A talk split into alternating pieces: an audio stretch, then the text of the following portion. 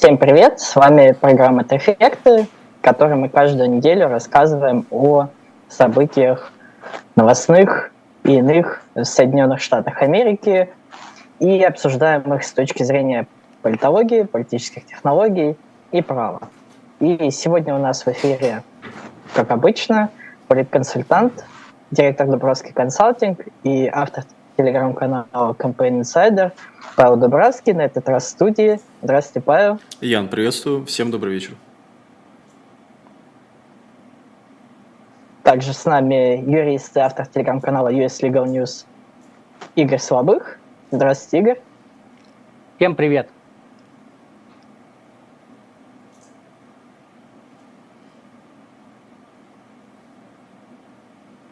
Так, мне кажется, у нас какие-то технические проблемы, да. или только я не слышу? Да, по-моему, у нас завис Ян пропал. Все верно, да. Коллеги, давайте продолжим. У нас сегодня в студии автор телеграм-канала US Legal News и также юрист Игорь Слабых. Игорь, добрый вечер. Да, всем еще раз привет. А обсуждать мы сегодня будем достаточно яркие, очень горячие темы. И начнем мы, наверное, как раз а, с темы, которая происходит сейчас, прямо сейчас в Джорджии. Вот, у нас снова Ян подключился. Ян, подскажите, пожалуйста, вы нас слышите? Да, да, я слышу, извиняюсь, что я ага. отвалился немножко, да. Я, если что, представил Все. уже Игоря, вот. Поэтому. Да, да, спасибо большое. А, сегодня мы вновь поговорим об уголовных делах в отношении Дональда Трампа и о попытках его коллег-республиканцев э, в Конгрессе как-то его защитить. Также обсудим другие обвинения в том же штате Джорджия, против э, зеленых активистов. И в конце поговорим о животрепещущей проблеме геронтократии в американской политике. Ну и, конечно же, не забывайте ставить лайки под видео, оставлять комментарии, негативные, позитивные, как вам нравится. Мы любые принимаем. Оставляйте вопросы, мы тоже стараемся на них всегда отвечать. Это очень важно для нас, помогает развивать программу, помогает каналу. Так что призываю. Ну, начнем мы с Дональда Трампа. На прошлой неделе он все же предстал перед судом в рамках обвинений, предъявленных ему э, в Джорджии. И также аналогично поступили и его э, сторонники, которых сейчас обвиняют в создании преступного сообщества. Игорь, расскажите, пожалуйста, что сейчас э, нового в делах против бывшего президента? Да, Ян, спасибо. Я думаю, что, ну, как бы это у нас стандартная тема, апдейты, апдейты по Трампу. А, мы, мы постараемся, наверное, не делать ее каждый выпуск, да, если что-то такого не будет происходить, что-то супер, но с какой-то периодичностью все равно будем к ней возвращаться для того, чтобы а, рассказывать нашим зрителям, что там происходит. Давайте сейчас пройдемся по основным делам Трампа, и я расскажу, где, что и как.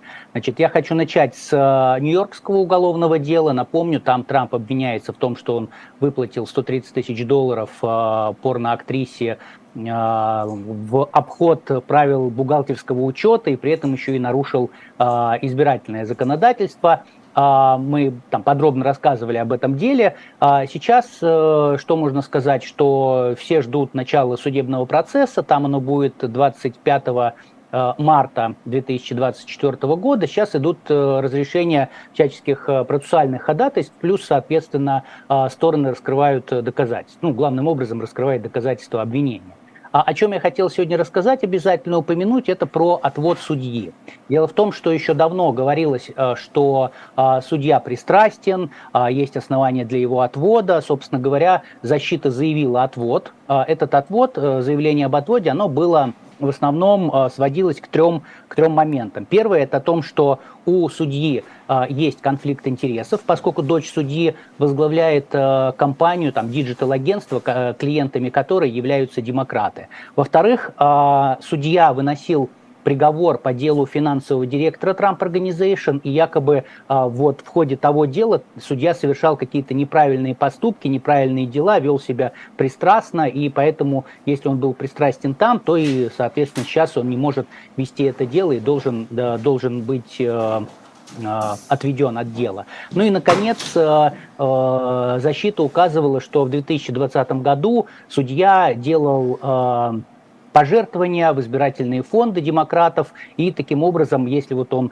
пожертвовал эти деньги демократам, значит, что он не может э, судить, судить кандидата в президенты э, от республиканской партии, потому что он будет пристрастен. Ну вот три основных таких довода было заявлено защитой, а суд рассмотрел все эти доводы и в отводе отказал. А есть, э, я вот после, после эфира выложу в своем канале достаточно такое объемное ну, не очень длинное, но все равно и не на одну страничку э, решение суда, где суд объясняет, почему он не согласен с отводом, собственно. Во-первых, он э, значит, сделал финтушами. Судья обратился в комитет по юридической этике Офиса судебного администрирования. То есть там сидят люди, которые отвечают за соблюдение юридической этики судьями. И прямо задал два вопроса. Вот в случае с дочкой, которая работает на демократов, и в случае с пожертвованиями э, демократам, является ли это достаточным основанием для того, чтобы э, судью, судье э, уйти, взять, взять, взять отвод и не рассматривать дело.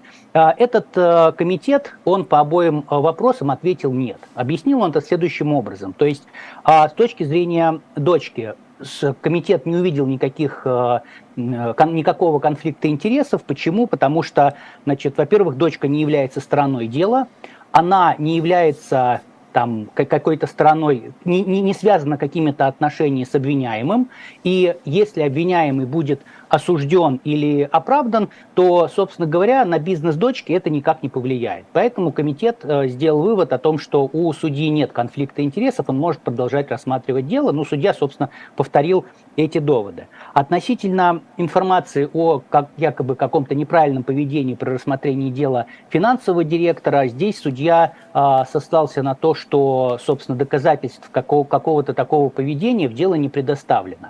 В деле есть э, объяснение письменные от одного из защитников Трампа, и она ссылается в этих объяснениях на якобы э, информацию, но судья отмечает, что вся эта информация получена из вторых рук, э, она, то есть, говорит, что кто-то ей что-то сказал, при этом очень часто она не называет, кто конкретно, когда, где и, и что сказал, э, и при этом в рамках возражений обвинение предоставило свои объяснения, в том числе переписку по всяким разным вопросам с а, защитой а, финансового директора Trump Organization. Ну и судья сделал вывод, что доказательств какого-то его недостойного поведения а, не прослеживается. Поэтому это основание тоже не является правильным и, и обоснованным. Ну и, наконец, по поводу пожертвований фонд демократов, опять же, Комитет по юридической этике со ссылками на прецеденты указал о том, что то, что судья поддерживает одну партию, но при этом будет рассматривать э, дело против э,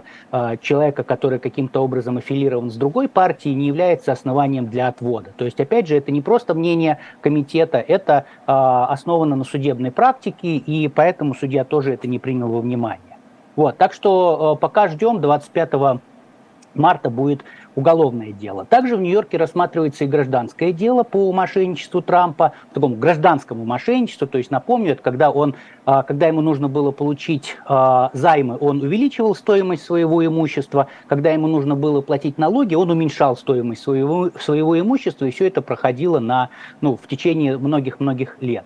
Там в том деле опубликованы показания Трампа. Я выкладывал у себя в а, канале их. Они очень длинные, там 400 или 500 страниц. Его допрашивали 7 7 часов подробностях обо всех вот этих вот э, вещах. Если хотите, смотрите там, но как бы э, я думаю, что лучше дать присяжным уже э, давать оценку, предоставить возможность дать оценку этих показаний, потому что там уже дело начнется очень скоро, 2, 2 октября. При этом э, очень интересно, что там э, в апелляционной инстанции, пока вот разрешались все текущие вопросы процессуальные, э, дело дошло до апелляционной инстанции, апелляционная инстанция э, посчитала, что прокуратура Нью-Йорка неправильно привлекает Иванку Трамп. То есть ее освободили от участия в этом деле, признали о том, что в отношении нее обвинение предъявлено неправильно, и теперь она там в этом деле не участвует.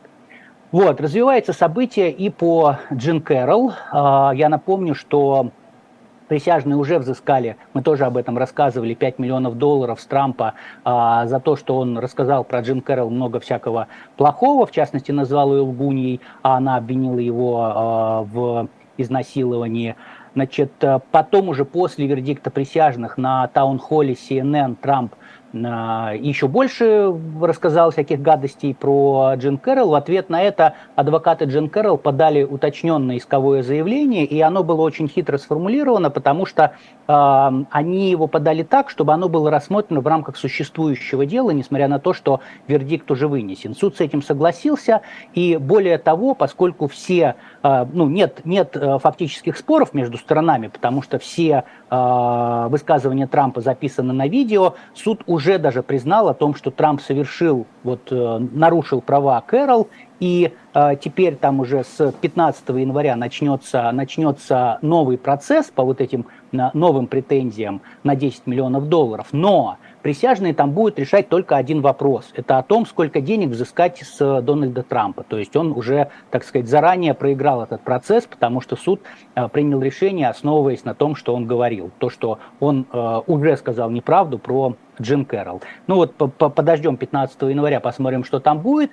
А параллельно же идет оспаривание в апелляции э, старого решения на 5 миллионов. Там дат еще нету. Ну, как бы, как, как узнаем, расскажем. Вот. А к федеральным делам переходя, в... А, да, есть еще одно дело, которое будет рассматриваться 29 января. Ну, о нем я, например, никогда не рассказывал и как-то особо на него внимания не уделял, но просто для полноты, так сказать, картинки.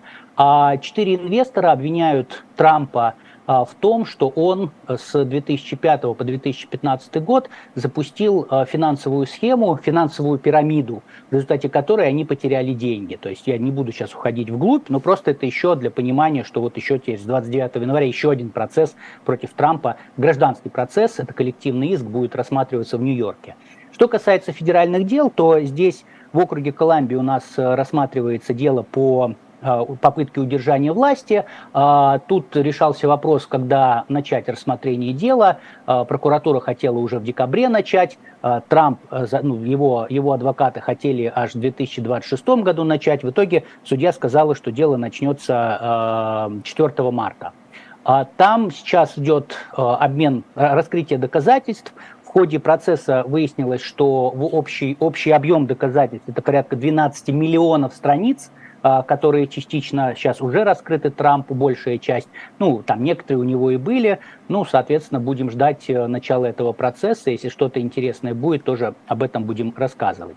А во Флориде в федеральном деле по изъятию Трампа документов, там процесс сам назначен на 20 мая, то есть время еще есть. Сейчас идет раскрытие доказательств, и в частности споры, стороны спорят по порядку работы с секретными документами, потому что по существующим правилам работа с секретными документами возможна в специально отведенном а, для, для этого местах, значит, э, соответствующей секретностью и так далее. Трамп настаивает, что нет, дайте мне возможность э, знакомиться с документами в моей резиденции во Флориде. Судья это рассматривает, э, то есть тоже будем наблюдать. Из интересного в деле, там еще сейчас прокуратура пытается что-то сделать с одним из адвокатов, в частности, адвокатом, который представляет интересы значит, камердинера Трампа, а, и прокуратура говорит о том, что он этот адвокат представляет еще интересы других а, свидетелей, которые, возможно, могут стать обвиняемыми, или у них есть какие-то данные, которые противоречат тому, что говорил а, значит, Олд Наута, и поэтому адвоката нужно, значит, ну, вот этим свидетелям предоставить другого адвоката, чтобы суд назначил. То есть посмотрим, что там будет сказано, но уже известно о том, что, по крайней мере, один человек, это один из айтишников резиденции Трампа, он согласился дать показания против Трампа по поводу попытки уничтожить видеозаписи с камер наблюдения. При этом там такая интересная история, что когда у этого айтишника был адвокат, который оплачивался сам Трампом. Айтишник даже успел дать ложные показания большому жюри, но потом, когда суд назначил этому айтишнику независимого адвоката, а, поговорив с адвокатом, айтишник решил, что признаться, что он дал ложные показания и дал показания против Трампа. Но подробностей мы не знаем, и знаем только вот такое общее описание. Ну и, наконец, по уголовному делу в Джорджии, самый большой такой сейчас идет движуха, скажем так, а, значит, там получается, что сроки рассмотрения мы пока не знаем, а пока только по двум обвиняемым, это по а, Чесебро и Пауэлл. Дело назначено на 23 октября, потому что они оба заявили, что они хотят в ускоренном, в ускоренном порядке, чтобы их дела были рассмотрены. При этом интересно, как только Чесебро узнал о том, что дело его будет рассматриваться вместе с Пауэлл, он сразу заявил ходатайство о разделении этих дел, но, правда, суд сказал, что нет, я не вижу тут оснований делить, как бы я не буду множить процессы, их и так много, поэтому будете рассматриваться вместе. Вот, то есть э, по, когда будет рассматриваться дело по другим, неизвестно, но э, в рамках одного из процессов, одного из заседаний мы знаем, что прокуратура оценивает, что в целом, если э, дело будет вестись в отношении сразу большого количества обвиняемых, прокуратура рассчитывает, что это займет 4 месяца без учета времени на отбор присяжных. При этом прокуратура собирается вызвать в суд в качестве свидетелей порядка 150 человек. А также э, очень важный апдейт там э, от Марка Медоуса, это, напомню, э, бывший руководитель администрации, администрации Белого дома при Трампе, он попросил федеральный суд забрать дело к себе из суда штата. И вот э, на прошлой неделе, уже в конце недели, стало известно, что федеральный суд ему в этом отказал. Дело в том, что чтобы дело забрать из э, суда штата в федеральный суд, Медоуз должен был доказать, что те претензии, которые ему предъявляются, вот эти действия были сделаны им в порядке исполнения должностных обязанностей. Но Медоуз а, как бы не смог этого доказать, суд с ним не согласился, а суд сказал, что, типа, слушайте, вам предъявлено порядка 160 отдельных действий, да, которые вот в общей сложности образуют вот это вот основания для привлечения в рамках закона РИКО. И только одно из этих действий можно более-менее хотя бы рассматривать как исполнение должностных обязанностей. Поэтому суд отказался передавать. Другие обвиняемые по делу, они также а, подали э, документы, э, подали, подали ходатайство о передаче дела из суда штата федеральный суд, но там 99% вероятности, даже 99.99, что суд примет по их ходатайствам ровно такое же решение, ну, потому что, вот, э, понятна логика суда, Медус уже это обжалует в апелляции в федеральной, поэтому посмотрим, что там будет. Трамп, кстати, тоже собирается подать такое ходатайство, он направил уведомление в суд, что будет его подавать, но само ходатайство еще не принял, ну, может быть, передумает. Ну и последнее, что скажу из апдейтов, то, что по делу в Джорджии стали публичными решения большого жюри, специального большого жюри, которое вот в самом начале рассматривало дело а, и а, в самом начале собирало доказательства. Это стало достаточно как это, большой сенсацией, потому что выяснилось, что кроме тех, кого в итоге прокурор округа Фултон Фанни Виллис обвинила в совершении преступлений, мы об этом тоже подробно рассказывали, было еще несколько человек, кого она не обвинила в совершении преступления. При этом а, там был, например, действующий сенатор США Линдси Грэм от Северной, по-моему, Каролины, который тоже участвовал а, в, вот, во всей этой движухе, связанной с поиском дополнительных голосов. Там были два бывших сенатора от Джорджии, которые, собственно, в 2020 году проиграли выборы и ушли из Сената. Там был Лин Вуд, это адвокат и э, сторонник, очень горячий сторонник Трампа. Э, еще один адвокат и советник, политический советник Трампа Борис Эпштейн. И Клета Митчелл, это адвокатесса и политическая активистка консервативная. Вот Почему им не было предъявлено обвинение, мы точно не знаем. А есть две теории. То есть первая теория это о том, что просто э, прокурор Фанни Вильям, Виллис, она, э, значит, для того, чтобы предъявить обвинение, нужно быть уверенным, что присяжные осудят человека. Да? Мы об этом, например, говорили, когда а, Байдена-младшего обсуждали. Да? Почему там ему, может быть, не, не, не, не предъявлялось обвинение, прокурор боялся, что а, присяжные могут его оправдать или, ну, как минимум, не осудить. Здесь есть вариант, что прокурор также боялась, что присяжные не согласятся, потому что большое жюри они действуют, у них свой стандарт доказывания, им только нужно э, понимать, что действительно есть основания, чтобы суд начал проверку, да, то есть там какие-то, ну, более-менее такие признаки преступления. А вот обычное жюри присяжных должно установить виновность за пределами разумных сомнений, то есть там, ну, я не знаю, это на 90% быть уверенными, что человек виновен. Может быть, прокурор испугалась, что она не сможет этого доказать, и чтобы не получить оправдательный вердикт, она решила не предъявлять обвинение. Второй вариант, он другой, это то, что эти люди получили получили иммунитет, поскольку дали показания против э, Трампа и э, его соратников. Мы не знаем, какой из этих вариантов правильный, но, собственно говоря, то, что называется, история покажет, поэтому будем наблюдать, и э, как только будут появляться какие-то апдейты, будем сообщать вам. Да, спасибо большое, Игорь, за такой обстоятельный а, апдейт. Для баланса хочу сказать, что недавно в СМИ были сообщения о том, что сыну президента Джо Байдена, Хантеру Байдену, прокуратура планирует предъявить обвинение э, в конце сентября.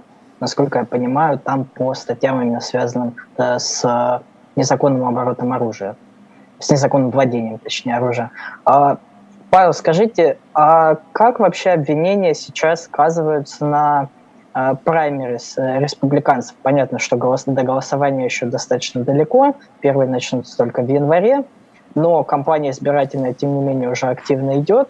И как это вообще сказывается? Помогает это Трампу, не помогает? И какая меняется ли позиция других кандидатов относительно обвинений по мере, по мере того, как вот они растут таким снежным комом?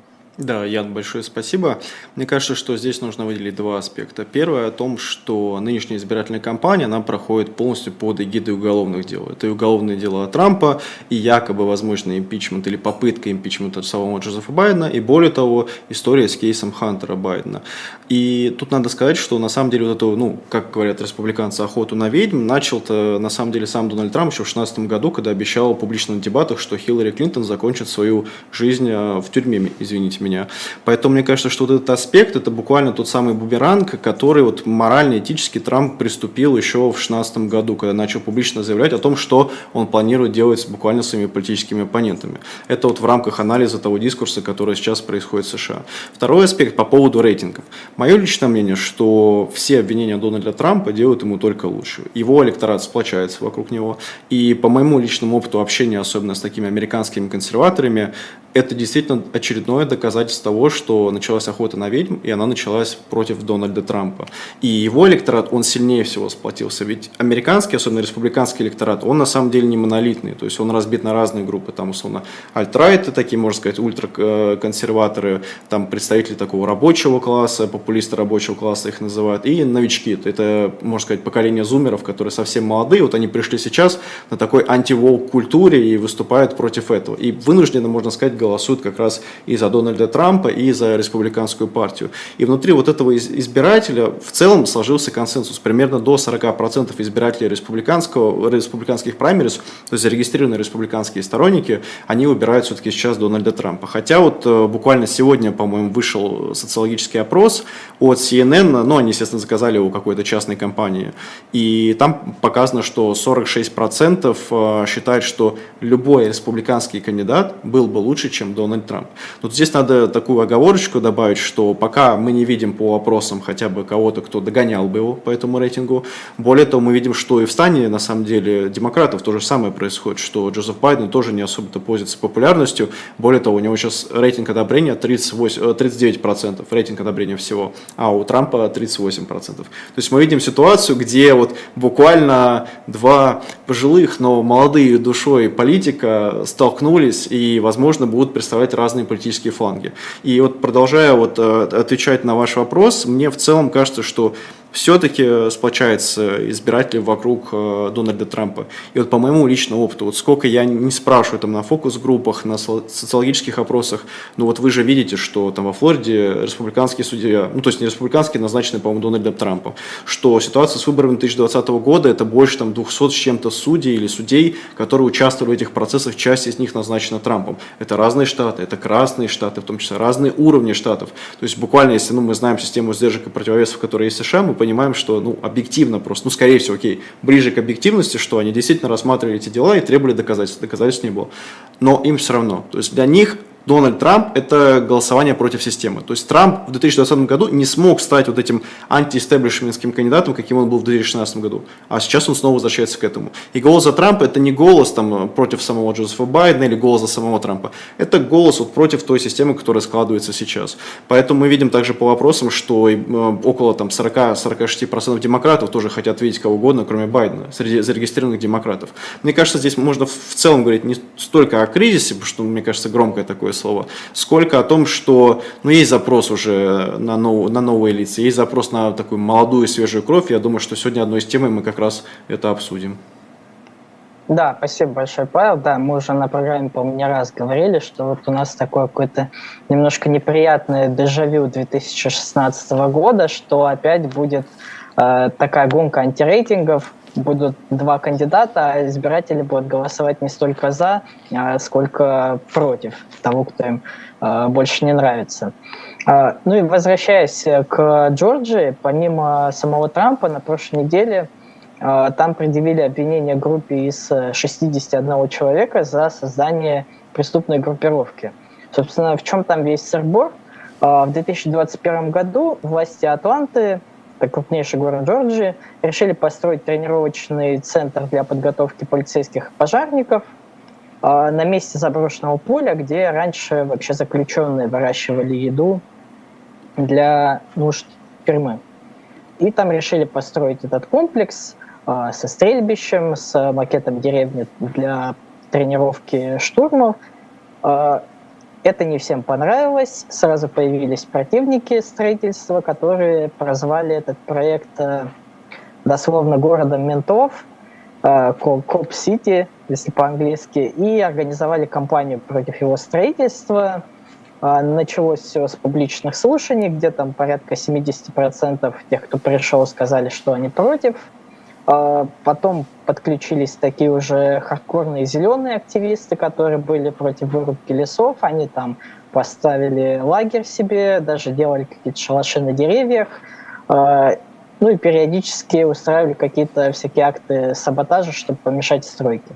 Естественно, местная полиция как-то пыталась э, выбить защитников леса а, с помощью слезоточивого газа, там, других химикатов а те в ответ закидывали их там камнями и бутылками. И в декабре прошлого года, во время одного из таких рейдов, там пять человек арестовали, им э, сразу предъявили обвинение в терроризме и еще по нескольким уголовным статьям. Ну, полицейские говорили, что нашли у них коктейли Молотова, самодельные э, взрывные устройства, э, поэтому ну, вот так обосновывали обвинение именно в терроризме. А, потом в январе уже этого года тоже был такой похожий рейд, и он закончился тем, что один полицейский был ранен в ногу, а полицейские застрелили э, протестующего, э, у которого они действительно потом нашли легально купленный пистолет.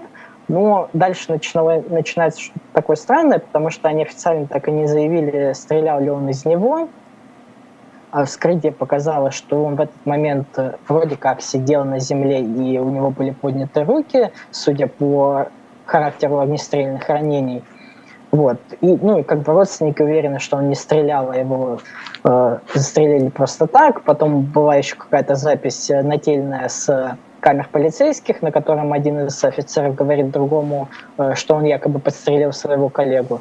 Ну, в общем, пока это дело тоже к какому-то логическому концу не пришло, потому что родственники подали иск э, в отношении полиции, и он пока рассматривается.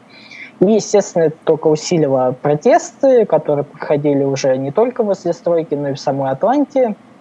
Э, в марте 23 года тоже была крупная стычка с полицией, которая устроила рейд на проходившем рядом музыкальном фестивале. Там арестовали, по-моему, 35 человек, и вот из них 23 тоже предъявили обвинение в терроризме. Причем достаточно забавно, что в ордерах на арест полицейские в качестве основания для задержания указывали то, что у них была грязь на ботинках. Ну, дескать, это означало то, что они вот прятались в этих лесах, как такие своеобразные партизаны. Вот. Значит, это все-таки они были. А, хотя сам фестиваль на открытом воздухе был. В мае еще арестовали трех протестующих. Их, э, они расклеивали, по-моему, листовки с э, лицом одного из полицейских, который стрелял вот в того протестующего. Э, их обвиняют в преследовании, запугивании офицера полиции в США. Вот в Джорджии за это может грозить вообще до 20 лет тюрьмы. Так что, если что, не стоит таким заниматься. Протестующие начали такую низовую кампанию сбора средств, чтобы оплатить залог для задержанных, чтобы их могли отпустить на свободу. Но там полицейские тоже такую устроили в ответ кампанию. Они постоянно срывали всякие мероприятия, где пытались собирать эти средства, а 31 марта арестовали трех активистов еще, их обвинили в отмывании денег и мошенничестве с благотворительностью. И, ну, это непосредственно было связано с тем, что они собирали деньги для залога. Ну и вот на прошлой неделе э, предъявили обвинение 61 активисту, э, среди них в том числе те, кто были ранее задержаны, и их обвиняют вот в организации преступной группировки как раз в рамках закона э, РИКО, который принят для борьбы с ОПГ. Прокуратура считает, что все они связаны с организацией «Защитим лес Атланты», хотя это ну, такая зонтичная, на самом деле, организация, которая просто координирует как-то протестующих, которые выступают против стройки. И тут, э, кстати, достаточно забавный момент, что обвинение одобрил тот же состав большого жюри, что и по недавнему делу Дональда Трампа и его сторонников, потому что там тоже фигурировал как раз а, закон Рико. А, сейчас вообще противники стройки решили пойти путем максимально ненасильственного сопротивления и собирают подписи, чтобы референдум организовать, чтобы уже жители могли решить, хотят они строительство этого центра или нет.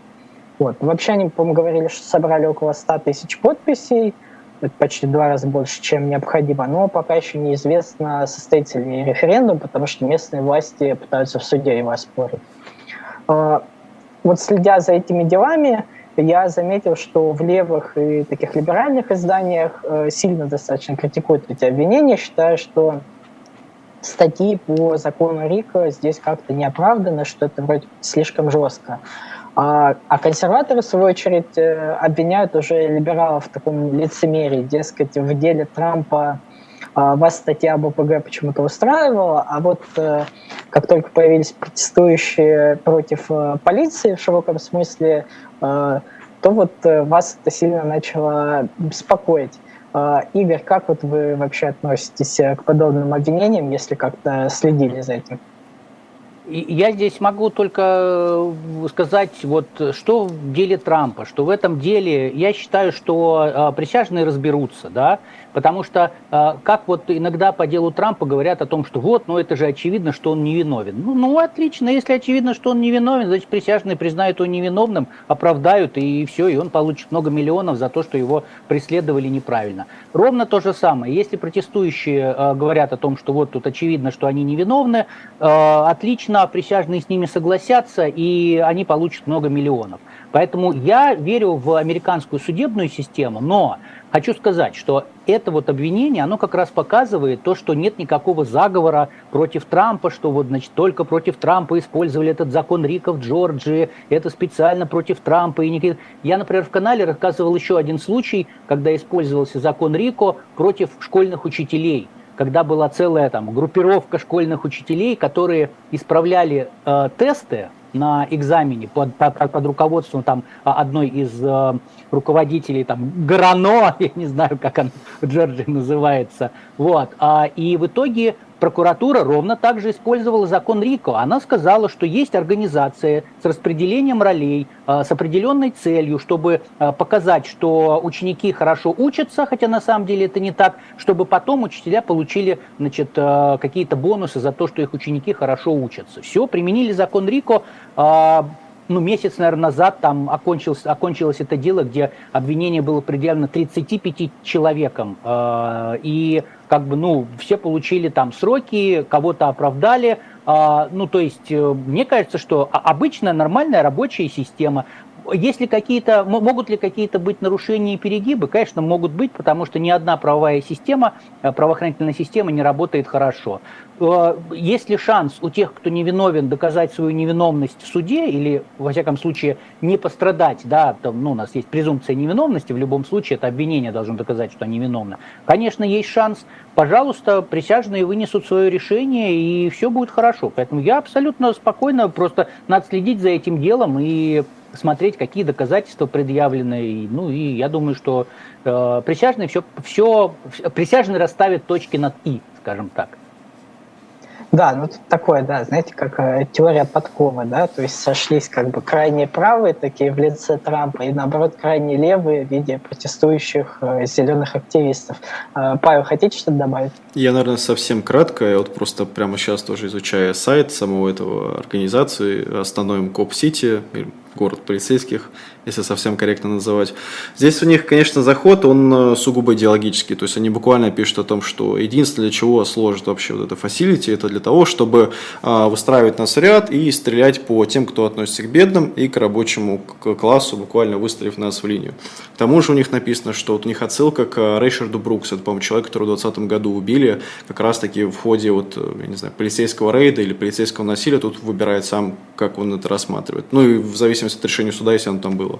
Вот. Поэтому у них в целом такой более идеологический подход. Более того, у них первая фраза буквально, что ну, они создают буквально военную базу для того, чтобы убивать э, чернокожих. Вот. Поэтому я думаю, что консерваторы, они, скорее всего, когда смотрели вот на их посыл, на их объединение, они смотрели с позиции того, вот, что я пересказал. Я думаю, что информация в интернете, она имеет такое свойство, что она передается максимально лаконично, и вы передаете наиболее эмоциональные аспекты. Ну, мне кажется, с точки зрения политтехнолога, что это так работает. И тут как бы вопрос такой ключевой консерваторам. А, как мне представляется, что вот консерваторы раньше, они больше выступали за что? Максимальные там свободы, там, а, отсутствие там рыночного регулирования, снижение там корпоративных и вообще в целом налогов. А сейчас, когда я вижу вот, вот этот дискурс вокруг этой ситуации, особенно в американском твиттере, а, я вижу, что консерваторы буквально максимально защищают государство, хотя по тому же кейсу, ну, если рассматривать Трампа и американское правительство, то получается, что там они, ну, как бы наоборот на него нападают. И здесь, мне кажется, что проследуй, про, мы можем проследить э, определенную нелогичность. То есть в одном кейсе мы выбираем такой путь, а во втором кейсе такой. То есть э, я здесь с Яном абсолютно согласен, что вот подкова действительно смыкается, и мы видим такой вот уроборос э, змея, пожирающего самого себя за хвост. Вот буквально внутри консервативного лагеря, что ну давайте повторять то же самое, что мы повторяем до этого, но вот почему-то в других ситуациях мы это повторять, конечно же, не будем. Поэтому, наверное, здесь, если подытожить совсем, то вопрос такой идеологический. Опять же, мне вот интересно дождаться решения суда, то есть что, что, скажет суд и как он вообще это рассмотрит. И вот с позиции Игоря я тоже абсолютно согласен. Если кто-то будет незаконно осужден, осужден, то рано или поздно он потом получит за это, скорее всего, деньги. В большинстве случаев, в большинстве, естественно, бывает исключения. Поэтому просто остается только дождаться и узнать, чем это все закончится. Да, спасибо большое, Павел. Ну и раз уж мы Трампа упомянули, еще раз э, вернемся к нему, э, потому что республиканцы в Конгрессе вот сейчас пытаются ну, они во многом вторят э, таким обвинениям а, бывшего президента, что все, любое уголовное преследование является исключительно политическим, охотой на ведьм, и сейчас даже пытаются как-то, ну, мягко так э, вмешаться в работу прокуроров. Игорь, можете вот подробнее об этом рассказать? Да, Ян, спасибо. Эм, тут нужно начать с того, что руководитель юридического комитета Палаты представителей Джим Джордан, он является ну, таким достаточно близким соратником Трампа, да, поэтому э, как бы ожидаемо, что он пытается вот что-то сделать. И опять же есть разные точки зрения. Кто-то говорит, что Джим Джордан пытается вмешаться в расследование в интересах Трампа, и это политическое давление, это неприемлемо. Кто-то говорит о том, что Джим Джордан, ну, потому что преследование бывшего президента это уникальная ситуация, поэтому Джим, Джим Джордан пытается, э, как это, быть уверенным, что э, все ведется по правилам, по закону и так далее. То есть, ну вот тут кто, кто, кто о чем думает, э, смотрите сами, да, моя задача рассказать вам, что происходит и что Джим, Джим Джордан просит от имени юркомитета и что ему отвечают прокуроры. Ну, то есть первый запрос был еще давно, еще он связан с уголовным делом в Нью-Йорке, когда, значит, тут э, очень интересный вопрос, мы, по-моему, мы об этом говорили, тут очень интересный вопрос, связанный с федерализмом, потому что э, получается, что э, уголовное преследование идет в штате, а федеральная власть это, это вообще параллельная, параллельная прямая, и они никак не пересекаются. Чтобы они хотя бы как-то пересекались, Джим Джордан использовал то, что а, местные правоохранители получали федеральное финансирование. И вот он говорит, что раз вы получали федеральное финансирование, все, теперь федеральная власть может э, как бы затребовать у вас информацию. Значит, там э, он очень, там, он, по-моему, два или три письма у них было, такая, они ходили по кругу вместе с прокурором округа Манхэттен, и э, прокурор ему сказал о том, что как я шутил у себя в канале, у тебя, у тебя здесь нет власти, Саруман.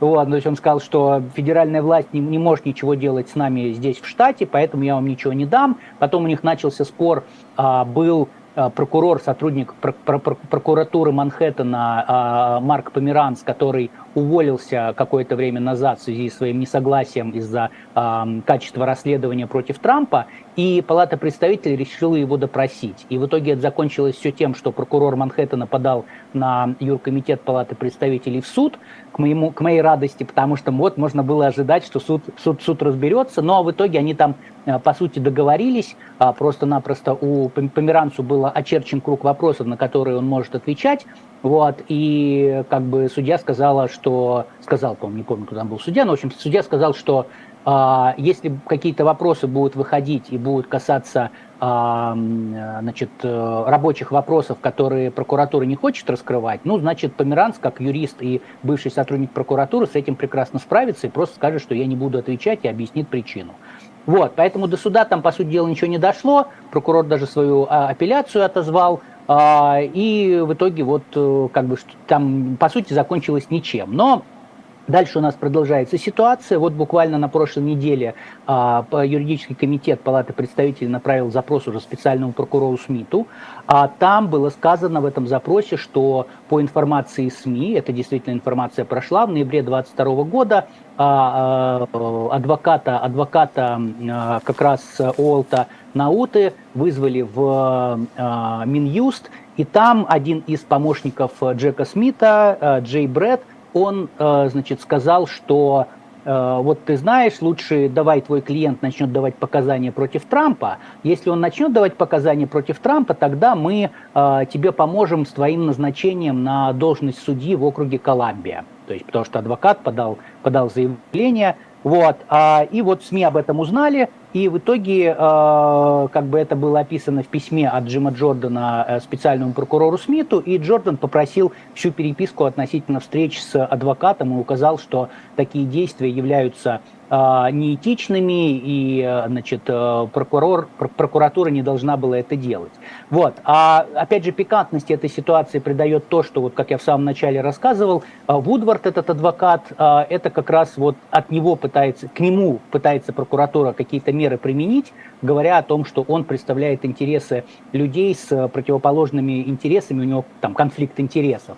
Вот. А, значит, ответ Джордан потребовал дать ему до 21 сентября. Будем смотреть, что ответит специальный прокурор. Плюс э, еще, скорее всего, в ближайшее время будет один запрос, потому что в СМИ прошла информация о том, что э, тот же самый Джей Брэд, он э, встречался в Белом доме с заместителем руководителя администрации Байдена, как, э, и это было за где-то там 9-10 недель до предъявления Трампу обвинения. Ну, то есть и ему, так сказать, вот говорят, ну, намекают на то, что, наверное, вот на этой встрече э, как раз обвинение Трампу и обсуждалось. Э, как бы каких-то доказательств нет, но я думаю, что Джим Джордан все равно направит свой, свой запрос, посмотрим, как это будет. Вот, а, но вот э, такой полностью, э, полностью круг общения, когда есть и вопрос, и ответ, уже прошел по Фанни Вильямс, прокурору э, округа Фултон. Значит, там Джордан написал ей большое письмо, где предъявил большое количество претензий. Там, и то, что она, значит, он обвинил ее в том, что значит, она политически мотивирована. На ее сайте, который, значит, у нее будет э, переизбрание, она собирает э, пожертвования на как раз ведение избирательной кампании прокурора, и там говорится о том, что вот я обвинила Трампа, типа дайте мне за это денег, пожертвуйте, чтобы я вела избирательную кампанию. Значит, эм, он сказал о том, что старшина присяжных давала интервью достаточно странные, э, вот того самого специального э, большого жюри, которое вначале в Джорджии работало.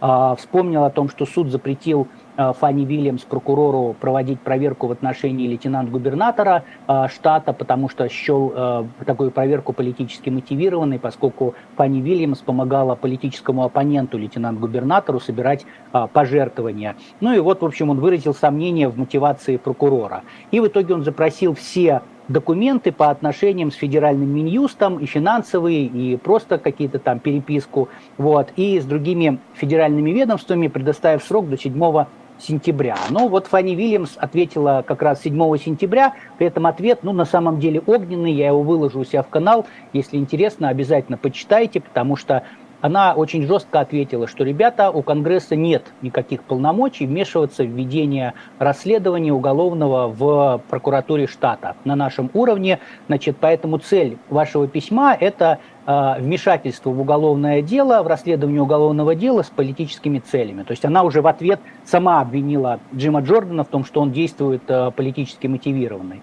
Вот, она сказала, что нарушаются принципы федерализма, потому что единственное, вы, вы как а, Палата представителей федеральная не можете иметь отношение к исполнению законов Джорджии. А я, как прокурор Джорджии, могу. И вы не можете мне диктовать и спрашивать у меня, чтобы я вам отчитывалась о том, как я исполняю свои обязанности. Потом она употре... сказала, что это нарушение принципа разделения властей, потому что а, уголовное преследование – это вопрос исполнительной власти, а вы, законодательные, вмешиваетесь, получается, в этот процесс. При этом решение обвинять или не обвинять, оно принадлежит сугубо прокурору. Никто не может вмешаться в это решение. Ни, э, ни, ни а, законодательная власть, ни даже судебная. Единственный вариант, при котором проверяется решение прокурора предъявить обвинение, это только э, сам процесс, который, собственно говоря, идет.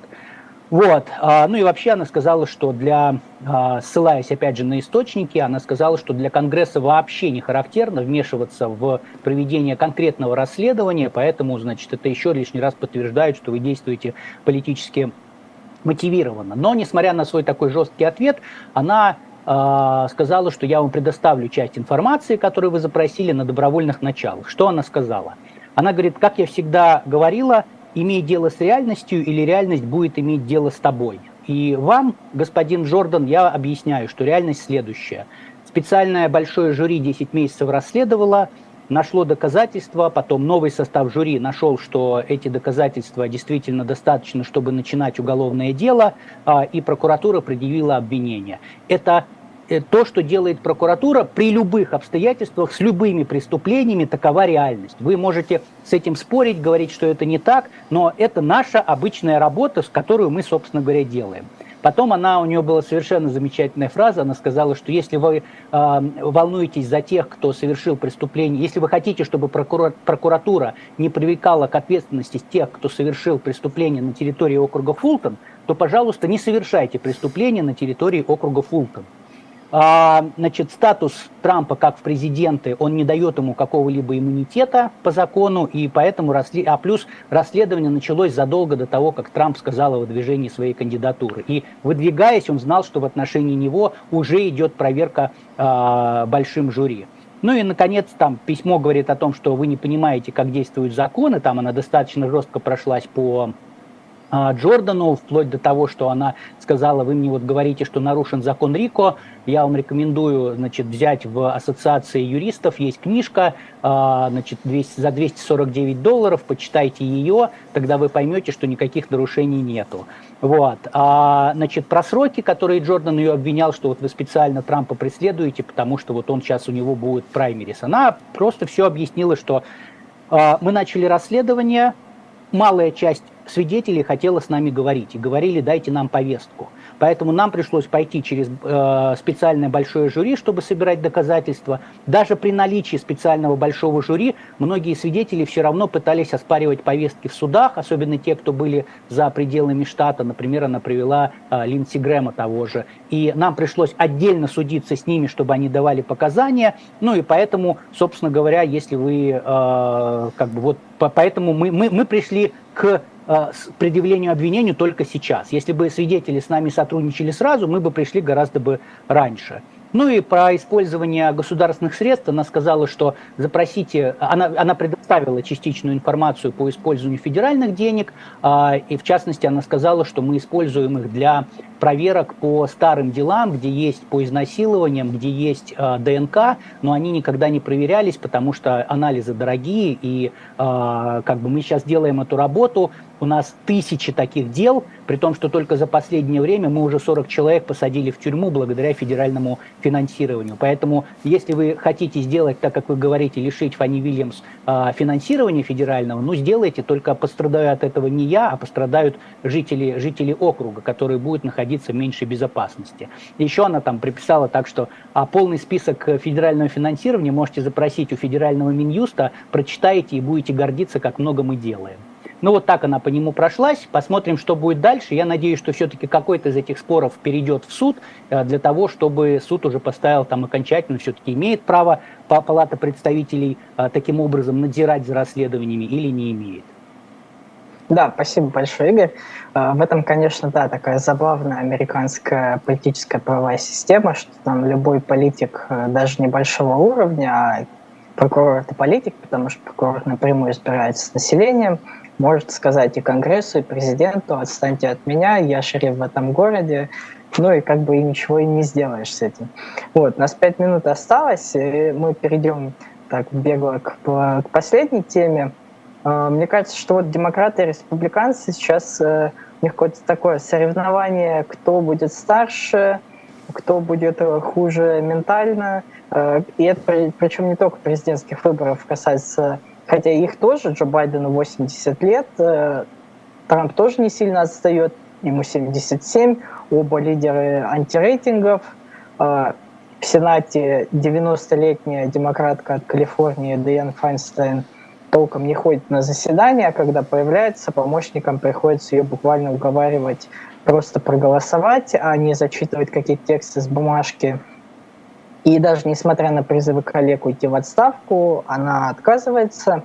Ну, справедливости ради, в 2024 году вроде это все уже должно закончиться. А вот 81-летний лидер республиканцев Мич МакКоннелл уже, по во второй раз э, завис э, во время публичного выступления, так где-то на минуту. Э, потом оттаял, вроде сказали, что все хорошо, здоровью ничего не угрожает, но вот он тоже говорит, что у него все хорошо, и до 26 года тоже никуда уходить не собирается, и при этом нынешний состав Конгресса, он самый старый вообще в истории. А, и вот недавно новость была, 83-летняя демократка и бывшая спикер Палаты представителей Нэнси Пелоси объявила, что в ноябре 24 года будет переизбираться. Ранее она решила дать дорогу молодым и уступила после лидера фракции 53-летнему Хакиму Джеффрису. Ну и все, в общем-то, ожидали, что ну вот это конец политической карьеры, пора на пенсию. Но не тут-то было. Сказала, что будет все-таки переизбираться. И на этом фоне, понятно, все чаще звучат предложения ввести какие-то ограничения по количеству сроков для законодателей, либо ввести какую-то верхнюю планку по возрасту для них, чтобы они не могли избираться, будучи э, слишком старыми хотя это такой эйджизм, наверное. А, Павел, вот как вы относитесь к подобным предложениям? Я здесь, наверное, ответу, отвечу цитатой Майка Пенса, которого на первых республиканских дебатах в этом году спросили, а нужен ли тест на ментальное здоровье для Джозефа Байдена. Вот, он тогда ответил, что вообще как бы нет, но всем, кто сидит в Вашингтоне, я бы предложил его в обязательном порядке пройти, посмотреть, как они его пройдут или не пройдут. Но отвечая серьезно на этот вопрос, он также подчеркнул, и, по-моему, все республиканцы с ним согласились, что нет, не нужен никакой там ментальный тест, и вообще возраст. Это даже если вот мы рассматриваем с позиции чего-то негативного, избиратель ну, в демократических системах имеет право ошибаться. Это его право, буквально законное. Хочет он выбрать старца, который ведет себя так, имеет право выбирать кого хочет. Захочет выбрать, э, не знаю, фурии, революции, пусть выбирает кого хочет. То есть здесь вообще ну, без проблем. В этом есть особенность этой системы, что даже если вы выбираете президента, который, ну, предположим, просто теоретически у него начнутся проблемы со здоровьем, вице-президент исполняет его обязанности. Я скажу, что, по-моему, три или четыре раза уже Камал Харрис официально был была испол... Э, ну, как-то в Рио э, временно исполняющим полномочия Джозефа Байдена, когда он уходил в отпуска, когда он во время Нового года, прош... прошлый Новый год э, тоже уходил в отпуск и, по-моему, лечил свое здоровье. То есть уже это фактически было. Но никто об этом не говорит, никто этого не замечает. А почему? Потому что система работает без президента США, она прекрасно без него работает. Поэтому мне кажется, что избиратели, опять же, подытожив, имеют право выбирать, кого хотят, но эта повестка все-таки она становится актуальной, и особенно в связи как раз с возрастными гигантами, Трампом и Джозефом Байденом. Но мне кажется, что в перспективе, там, не знаю, 50-100 лет э, этот вопрос юридически никак не будет решаться, потому что есть, по-моему, закон, э, закон, э, принятый в начале или середине 20 века, о том, что запрещена любая дискриминация на рабочем месте по возрасту Соединенных Штатах Америки. А президент – это рабочее место. Да, спасибо, Павел. А, действительно так принято, что а, если у президента есть какая-то операция, с наркозом, он а, передает полномочия вице-президенту времени. Игорь, а вы как думаете? Я думаю, дорогу молодым. Но действительно ограничений вряд ли, вряд ли ведут, просто республиканцы и демократы не договорятся. Да, спасибо. Я думаю, они они как раз, может быть, и договорятся, но как раз в вопросе того, чтобы этих ограничений не было. Не было. Поскольку, поскольку все-таки сенаторы, особенно сенаторы, довольно все-таки престарелые. Вот. Ну, на этом будем все-таки заканчивать. Э, это была программа «Трефекты», Слабых, Дубравский, Веселов. Э, спасибо вам. Увидимся через неделю. Оставляйте комментарии, ставьте лайки. Всем пока. Пока-пока. Пока. -пока. пока.